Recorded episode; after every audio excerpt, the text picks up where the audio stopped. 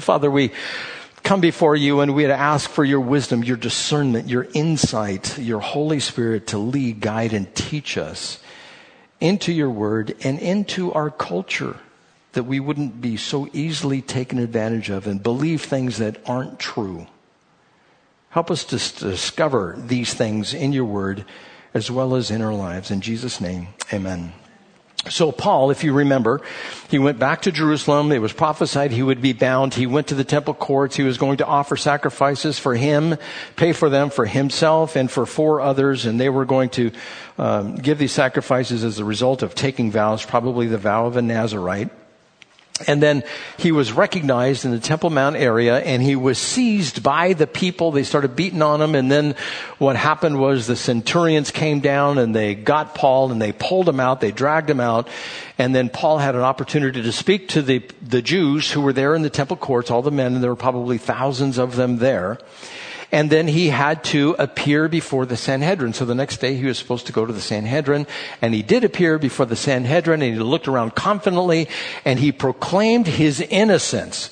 And he said, I am innocent because I believe in the resurrection of Christ. And he pitted the Pharisees against the Sadducees, the Pharisees who believed in the resurrection and in angels, life after death, and the Sadducees who did not. And so a big commotion, a big argument broke out between them. Paul was again yanked out of there and then he was sent over with the Praetorian Guard and he languished there a little bit. I don't know if he was pretty excited about what he did or, you know, he was just waiting. He knew he was supposed to be testi- testifying to Jesus Christ. But then a plot emerged. And in verse 12, let's go back just a little bit from where we were last time. It says, The next morning the Jews formed a conspiracy and bound themselves with an oath to eat and drink until they had killed Paul.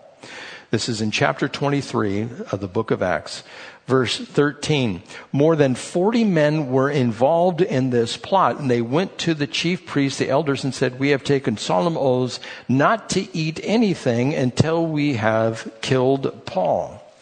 Now then, you and the Sanhedrin petitioned the commander to bring him before you on the pretext of wanting more accurate information about the case. We are ready to kill him before he gets here. But when the son of Paul's sister heard of this plot, he went into the barracks and told Paul. Then Paul called one of the centurions and said, Take this young man to the commander. He has something to tell him. So he took him to the commander. The centurion said, Paul, the prisoner, sent for me and asked me to bring this young man to you because he has something to tell you. The commander took the young man by the hand, drew him aside, and asked, What is it you want to tell me? He said, The Jews have agreed to ask you to bring Paul before the Sanhedrin tomorrow on the pretext of wanting more accurate information about him. Don't give in to them because more than 40 of them are waiting in ambush for him.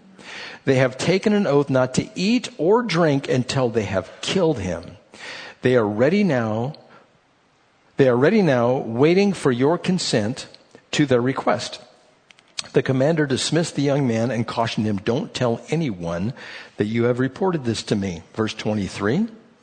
Then he called two of the centurions and ordered them get ready a detachment of 200 soldiers, 70 horsemen, and 200 spearmen to go to Caesarea at nine tonight.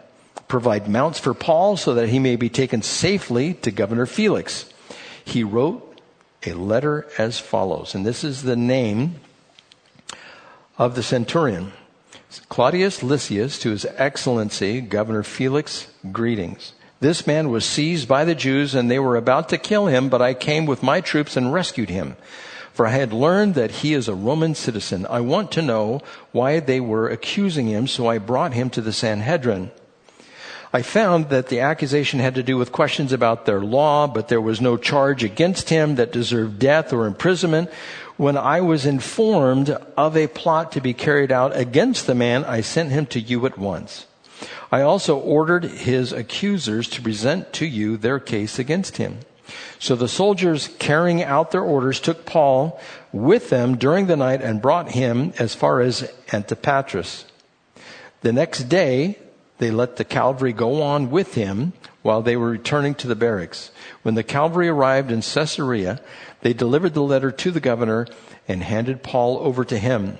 The governor read the letter and asked what province he was from, learning that he was from Cilicia, he said, I will hear your case when your accusers get here. Then he ordered that Paul be kept under guard in Herod's palace. So he was whisked out of there because of this plot that was taking place, the son of Paul's sister. And you look at this section of scripture and you ask yourself, well, what, what would God have me focus on? Now, as you do Bible study, and hopefully you guys are doing Bible study, you read a section like this, and there's several things you can focus on. You could be in this section alone for years. For instance, you could talk about Paul's insight on what to do and exercising wisdom and going to the centurions and to the commander and giving this information out. And you could do a whole message on that. Or you could talk about the wisdom of the commander and how the commander acted and what, he was very sagacious, very wise, and this is what he did to get Paul out of there to keep him safe.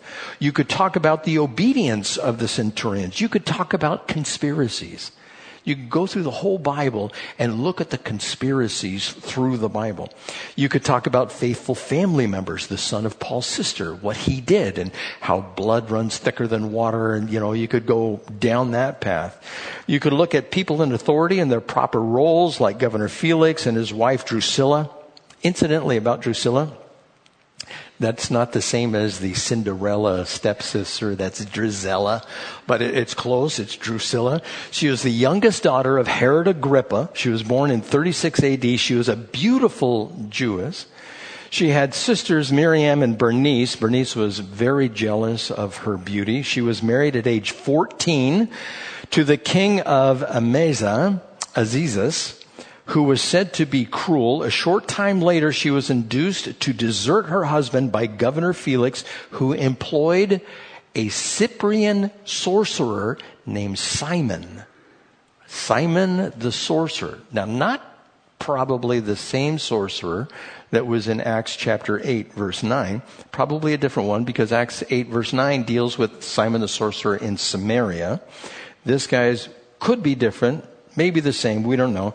She gave birth to one son and she named that son Agrippa. Uh, we're not sure, but it is believed, according to Josephus, that she perished with her son in the volcano that erupted Mount Vesuvius. And it's funny, that's been in the news lately. They've been showing how they get the body uh, cast of the people who died in that eruption and they find the cavity and they pour plaster Paris in there and they actually get the outline of the person who died there. And it, it could have been her that died, or it could have been her son's Agrippa's wife that died. They're really not sure. But it, you just do a study on the people that are in this section of scripture and you just learn things. You go, wow, well, that's, that's just kind of interesting. Now, as you get in from this chapter to the, to the next chapter, chapter 24, we could be talking about offering bribes because we'll find out that Felix was interested in getting a bribe from Paul in order that Paul could preserve his life. He just wanted some money with his wife Drusilla. And Drusilla, again, she was a, a Jewish, a Jewess, and they were married and they would listen to Paul. They would call in Paul and they would want to listen to him. And then Felix got kind of afraid. He was afraid of what Paul was saying about the judgment to come, the things that are ahead. And he goes, okay, that's enough. I don't want to listen anymore. And we could talk about that when you go out witnessing that people don't want to hear about what's in the future. That there's a judgment. There's heaven and hell. There's no way station, no place in between. We choose which one we want to go to. When you start talking like that, people go, well, I don't know if I believe that. Okay, you can choose to believe it, but it doesn't change if it's true or not. That's a, that's a description of somebody who's deceived. They choose to believe something and they don't think they're deceived. They're taking what they believe is the truth route. The only thing that we can be sure of is the scripture because God has deemed it to be so. The prophecies that are there, He says, verily, verily, or truly, truly, this is going to happen or that's going to happen. That's how we understand what truth is. In the world, the world is full of deception. Or I could talk about Porcius Festus. He's the guy that takes over after Felix and his wife are in charge. He comes in later, and he's the one that ends up talking with Paul. And by the way, by the time he gets up to talk to Felix, Paul, he gets up there, that's 12 days. But then by the time we get to Festus, that's two years. Talk about a trial taking a long time. He was in Herod's palace or the jail there for two years. And, and then when the people show up to talk to Felix and to Festa, they use nothing but flattery. I'm definitely going to get into flattery. Oh, you look so good today. You know, when people use flattery, they do it in order to get something from you. And again, I've talked about this before. It doesn't mean you can't give a compliment. Oh, you look good today. See ya. And you walk away. Or it could be, you look good today. How are you? And you grab them by the shoulder and you have a nice long conversation and you just pump them up a little bit and you want something, don't you? I would be suspicious of anybody who does that and be aware of what flattery is. And we're going to get into that. But as we look at this particular passage, there's only two things I'm going to focus on today. First, the taking of vows. And then second, the deception. Now, why did Paul end up with Felix and Drusilla asking a bunch of questions and, and listening to Paul? God wanted them to have the message of the gospel. That's plain and simple what was taking place. He had to endure all this so he could get to the right place and talk to the people that God wanted him to talk to. Remember in the book of Acts, we are all born for a particular time, a particular place, a particular city. We meet particular people so that we can get the gospel that we can confess Jesus Christ as Lord and believe in our heart that God raised him from the dead. And we will be saved if we do that. If we say, no, I don't want Jesus as Lord and Savior, okay, you've made your choice. And that choice means you'll be separated from God forever. And it's just a simple choice. We just say, yeah, I want to go to heaven. Now, the problem comes in when you explain that to people. Well, what does that mean exactly? What's the requirements of following Christ? You have to die. Well, I don't want to die. You have to die to the things of this world and maybe even ultimately die for your faith in Jesus Christ, like Paul was martyred. I don't think it's going to happen to most of us. But it's this idea of learning how to die and doing what is right. And some people just say, I, I don't want to do that. So God wanted to talk to Felix and Drusilla, gave him the message. He also wanted the message to go to Festus, and we can see how that's taking place. But these guys, these 40 guys, that took this vow, this vow was a stupid vow. Can I be any more clear? It was dumb. It was ignorant. It was self-motivated. Taking vows is not supposed to be like that. Now we do take vows. If you, or oaths, you can uh, use that as a concomitant word. A vow is the same as taking an oath. You go to court. I do solemnly swear to tell the whole truth and nothing but truth, so help me God, right? And you put your hand on the Bible. Of course, they did that in Congress, and now they switched it to the Koran, which is meaningless. But then we take vows when we marry, right? Uh, what do you say? Uh, I will have you for better or worse, rich or poor, in sickness and health, till death do us part and love, honor, and the women says obey, right? Oh, no, wait. Love, honor, and, and cherish. She says cherish, it's not obey. Just thought I'd throw that in there for a little bit of humor. now, we can also take time to make a personal vow to God ourselves. You can promise to do something for God, like in the Old Testament it was the vow of a Nazarite. You can do that where you say, God, I'm going to give you so much money and you don't have to expect anything in return. That's bargaining. But you just sacrifice, you give God something, or you help somebody. Or you can say that, you know, you're, you're going to vow to read through the Bible in a year. You can take that kind of vow. Now, a vow is simply a declarative statement to others or to God that you or I will conduct ourselves in a particular manner or fulfill a particular task. That's all a vow is. Now, if we say a vow to one another, in this life, there's plenty of vow breaking. Just look at the divorce rate that is out there. It really didn't mean the vow. And there's plenty of vow breaking to God as well. Does that mean that somebody isn't saved if they take a vow and they decide not to take a vow, they lose their salvation? No, it doesn't mean that. It just means they're a sinner, just like everybody else, and are in need of a Savior.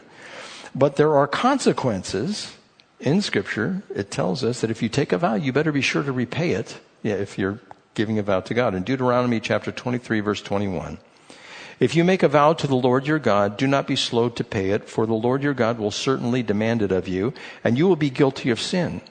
But if you refrain from making a vow, you will not be guilty. Whatever your lips utter, you must be sure to do, because you made your vow freely to the Lord your God with your own mouth. So in the text that we have in Acts, 40 men take a vow. And again, it's a stupid and foolish vow. But did they really vow to God that they would murder somebody? That's what's taking place. They're going, God, we will kill this man. You think, whoa, how far away from scripture are they? They're pretty far away. Now, doesn't that violate a commandment? Thou shalt not, and by the way, it's not kill, it's murder. Thou shalt not murder. It's the sixth commandment. Now, I was thinking about having you guys do a little exercise. I was going to have you stand up in groups of four. I was going to have you open up to Deuteronomy chapter 5 and Exodus chapter 20. And I was going to have you read the Ten Commandments. And if somebody in your group wanted to say the Ten Commandments in order. That would be great we should all be able to say the Ten Commandments in order. Now, this is the sixth commandment. The first commandment is you're not to have any other gods before God who we know from the scriptures. You're not to make any graven image. You're not to take his name in vain. You're to remember the Sabbath day and keep it holy. And for us in the New Testament, that is fulfilled in Jesus Christ. He is our Sabbath day's rest. It's the only commandment that is not repeated to be kept in the New Testament. Then you're to honor your mother and father. You're not to murder. You're not to commit adultery. You're not to steal. You're not to lie. You're not to covet. Now you can make a vow and say, God, I'm going to learn the Ten Commandments. Now, if you said that, you're bound to learn the Ten Commandments. But if you say, but I'm so old, I can't remember anything at all. What was your name again?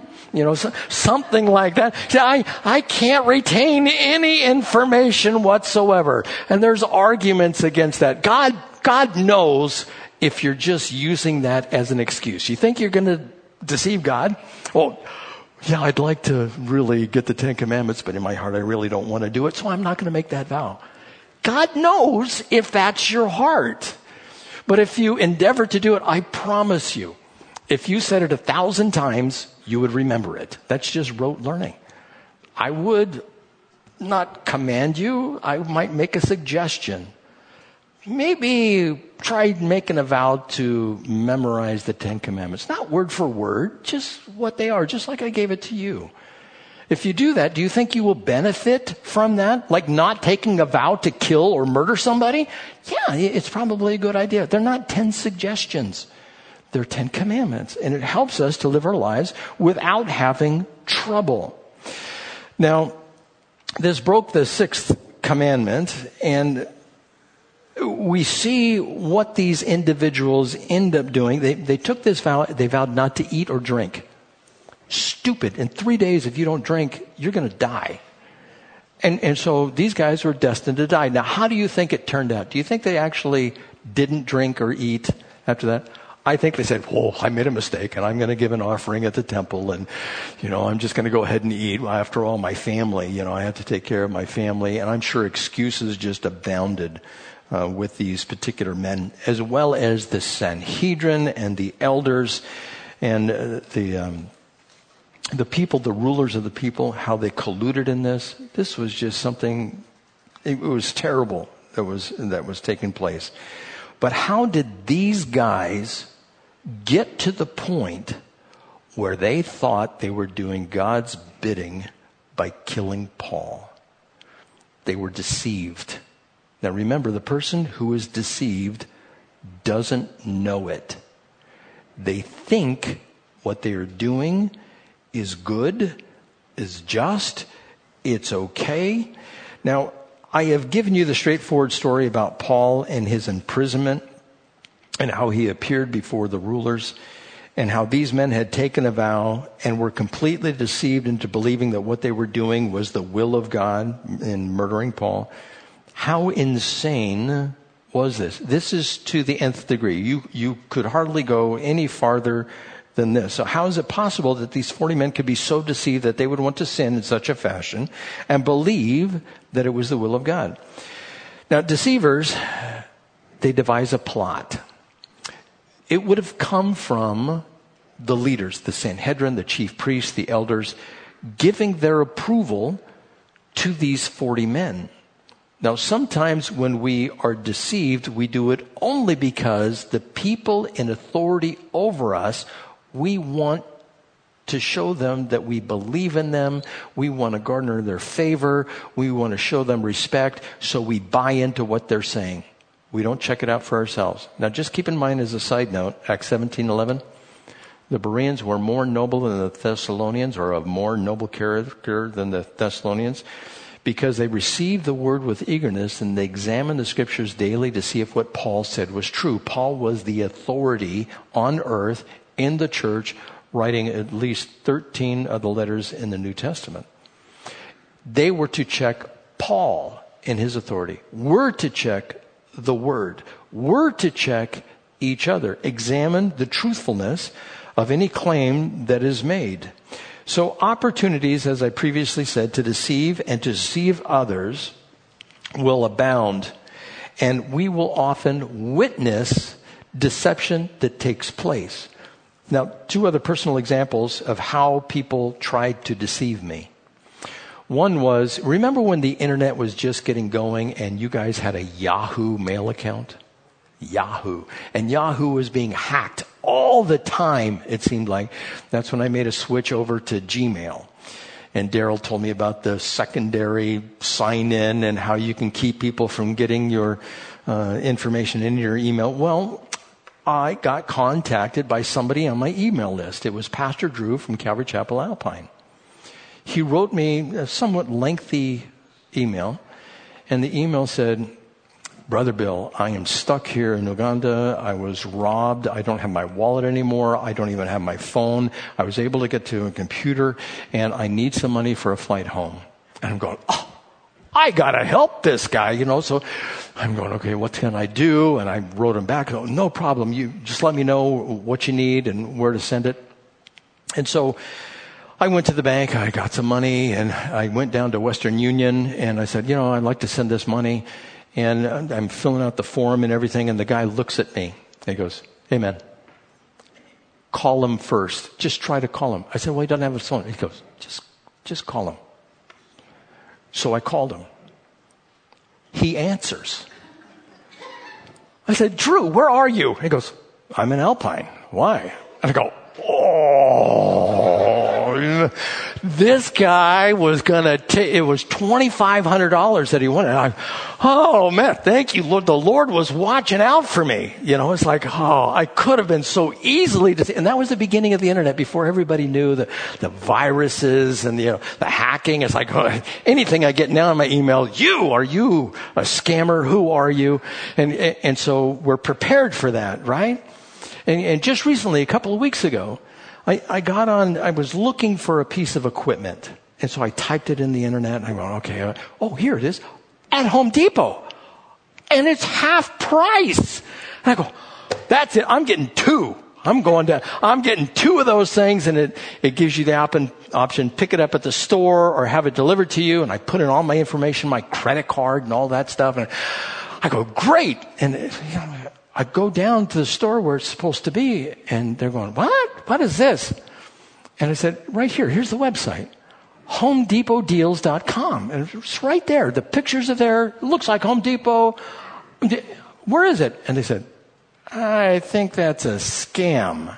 We don't even carry that. And I'm going, Oh no. You know, so when, fortunately, it did not receive my credit card information and I had to go down there to find that out that was probably a scam site. There are people everywhere trying to scam us, right? And you just have to be constantly vigilant to make sure nobody scams you. Now, when it comes to these protesters that are out there, one of the things that they'll say is, look at all the people that are for Hamas. They must be right. This is what's known as a bandwagon fallacy. There's so many people that are for it. It must be the right way. How many people are, are going to destruction as opposed to going to heaven? Most are going to destruction. They have been deceived, either willingly deceived or unwillingly, but God is going to hold them accountable either way. Uh, have you guys seen this? This is just, I, I watched it. It's just awesome. Do you know who Greta Thunberg is? You understand who she is? You know what a deep fake is? A deep fake is a video they are able to take any image, any voice of anybody, superimpose it on somebody else, and make a video where you cannot tell the difference between the person who's doing the acting and the person they want you to believe they are. And this is a, an interview that's taking place with Greta. She's sitting down and she starts talking about using vegan grenades. And she's, yeah. And she starts talking about biodegradable missiles in her new book, The Vegan Wars. And it's her. She's sitting down there. She goes, why do, why do needless animals need to die because of the wars that are going on? You need to use the vegan grenades and get them at the, at the hand grenade store, wherever you go. And uh, I'm watching this and I'm going, no way. And I, and I bought into it. And then somebody comes along later and says, that's a deep fake. And I go, no, what? I could not tell the difference. I thought it was her. And even Trump got deceived by that. Have you heard lately what they're talking? These battery operated jets? and that's what she was talking about. It's like a total deep fake, this deception which is out there. It was kind of funny, you know, when she's explaining about it, how she was taken advantage of and everything that she believes. But, but then also, you go in our government. Who did we elect this, um, or who did the government elect as Speaker of the House? You guys know his name? Mike Johnson, right? To give you a little insight on this deception thing, I'm running out of time, but this deception thing that's going on in Congress. Who was the previous speaker? Yes, McCarthy. Kevin. Remember who was coming up first? Steve Scalise. They voted on him. He didn't make it. Who came up next? Jim Jordan. He came up, didn't make it. Then it came to Mike Johnson. And he was voted unanimously. What happened there? Well, come to find out, according to you Matt Gaetz, he's the one that got Kevin kicked out.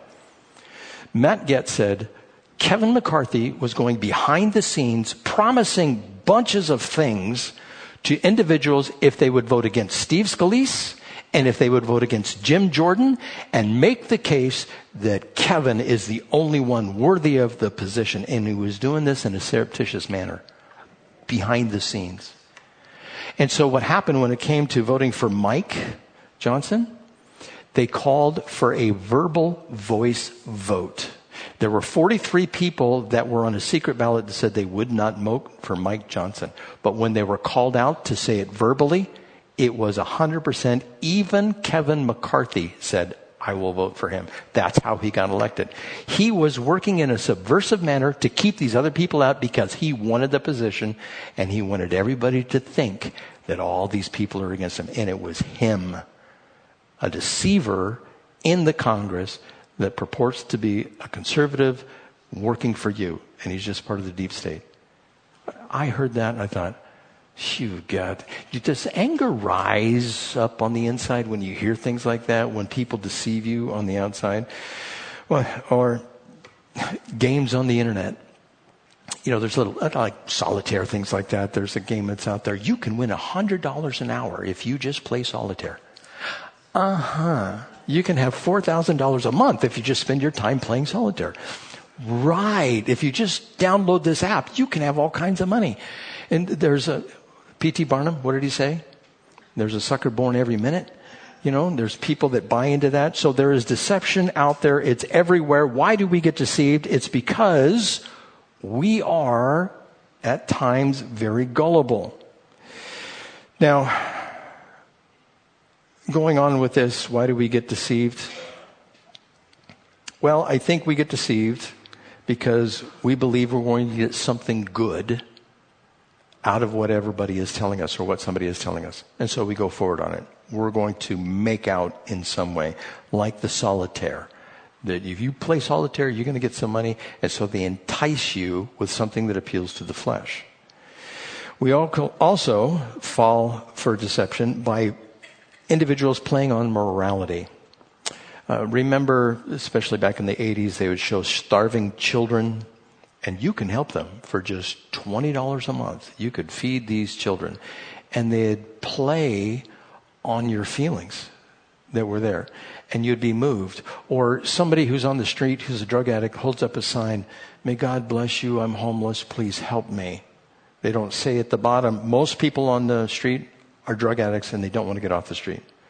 And even Cajon is posting, I've told you, they're posting sign, do not give money to these guys. But they say that to appeal to your sense of morality, of right and wrong. It's the moral thing to do. Why would you be so unloving as to not accept somebody's lifestyle or their gender affirmation title, whatever it might be? Why would you be so unloving? And they guilt you into being deceived. Remember, on certain issues like this, if you tolerate, they will dominate. And you have to be careful how much you actually tolerate. Now, with this, these are lies. Who's the father of lies? We know, according to John chapter 8, verse 44, Jesus told us that Satan is the father of lies. People lie to us to get favor from us, to get cash from us, to get whatever it might be. They want something from us. In order to do that, they have to lie. And, and, have you heard this quote? A lie will go around the world while the truth's still putting its boots on. That's attributed to Charles Spurgeon, but it may be, uh, or excuse me, he's probably the one that said it, but it was attributed to Winston Churchill. We don't know exactly where it started. But a lie can just so easily be believed, and we need to be skeptical about that. And again, we can be deceived because we want somebody's approval for that. And also they can use flattery to get to us. In, in, scripture, this happened with the Gibeonites. The Gibeonites in Joshua chapter 9 verses 4 through 6, they saw what uh, Joshua and the Israelites had done to Jericho and to Ai, and so they said, we're going to get killed if we don't do something. And so they deceived Joshua and the Israelites. They, they had their animals, these old packs that were broken and repaired, and they had wineskins that were broken and repaired. They had bread that was moldy. They put it in there. They put on old clothes, and they, they went to Joshua and said, We have come from a very far away place. We heard the renown of you and the people that you are ahead of, and we just wanted to make a treaty with you. And, and Joshua was deceived. And he made an error in making a treaty with them and they paid for it later. And that's the deception that they were under. If you look at Laban in the Old Testament, he would try to deceive his son-in-law. And his son-in-law, remember you have Abraham, Isaac, Jacob. He tried to deceive Jacob and yet God was with him and blessed Jacob. There's all kinds of deception in the Old Testament and God warns us about these things. How do we keep from being deceived and falling into error? Number one, inquire of the Lord. If you think that there's a deal that's too good to be true, it probably is. Remember, you've heard that. In Joshua chapter 9 verse 14, it says, the men of Israel sampled their provision, referring to the Gibeonites, but did not inquire of the Lord. That was the mistake they made. If they would have inquired of the Lord, they had the Urim and the Thummim and the breastplate and the high priest, they had everything but he goes, okay, well, we don't have to inquire the Lord about this. Like if you move or if you're going to make a major purchase or if you're going to change jobs or if you're going to marry, seek after the Lord before making a decision, especially marry. Patty and I, we know a couple. The guy told the girl that if he, she didn't marry him, he would commit suicide. So she married him. Talk about deception. I would have told her right away, don't do, don't marry a man who says he'll commit suicide if you don't marry. That man is unstable. That man is bent on deception. Some would say, ask God about every decision you made, but I think, I think he would, or he might respond in some cases, well, what would you like to do? And I'm talking about things like glazed twist or maple bar. God, which one should I? Wheat or white bread or beach or park? Which one? I think God would say, well, what would you like to do? He gives us the freedom on that. But the big decisions in life, Seek after the Lord, see what he wants, and then seek counsel from the word. You know, Proverbs chapter 1, verses 1 through 6 says the Proverbs of Solomon, son of David, king of Israel, for attaining wisdom and discipline, for understanding words of insight, for acquiring a disciplined and prudent life, doing what is right, just, and fair, for giving prudence to the simple, knowledge and discretion to the young. Let the wise listen and add to their learning. Let the discerning get guidance for understanding proverbs and parables, the sayings and riddles of the wise. If you know proverbs, oh, that's half the battle if you're able to go through that. And then we have this idea handle the truth, get understanding, dig into it. Don't just memorize it. Don't just read it, but you actually have to dig into it. For elders and leaders, Timothy, 2 Timothy chapter 2, verse 15, do your best to present yourself to God as one approved, a workman who does not need to be shamed, who correctly handles the word of truth. And also in Hebrews chapter 8, verse 11, it talks about the future where no man will teach his neighbor about the Lord. Well, that's in the future. But here, we are to teach each other about the Lord. And in 2 Timothy 3:11 it says, "In fact, everyone who wants to live a godly life in Christ Jesus will be persecuted, while evil men and impostors will go from bad to worse, deceiving and being deceived." So we know that there is an air of deception which is out there. And the final thing, once you've done all that, once you've inquired of the Lord, once you've looked at His Word, once you try to get understanding or the counsel, you know, of many individuals, there is wisdom. We can talk to people about it. The final thing, you have to trust God that He's going to direct you. And He will. Trust in the Lord with all your heart. Lean not to your own understanding. and all your ways acknowledge Him. And He will direct your paths. And if you're double minded in this, it, James 1 5 through 8 says that you're like the waves, a boat on the waves of the sea, tossed back and forth, and you're not going to be sure about anything that you should be doing. You know, so the deception today is rampant. It was a lot of deception back then. These 40 men, the Sanhedrin, the chief priests, the elders, they were all deceived. And probably because of selfish, prideful motives. May the Lord gives us wisdom when we're focusing on ourselves to be aware of it if there is deception taking place, whether it's with Israel and Hamas or whoever comes along and makes a case for you to be deceived, may you be able to have the discernment of the Holy Spirit and see right through it. And not only recognize it, but stand up against it. Let's pray. Father, we we thank you for Paul and his example. We thank you for Luke for writing down these words and showing us how deception works we would ask, Lord, that we would never fall into the hands of the enemy because of the deception which is out there.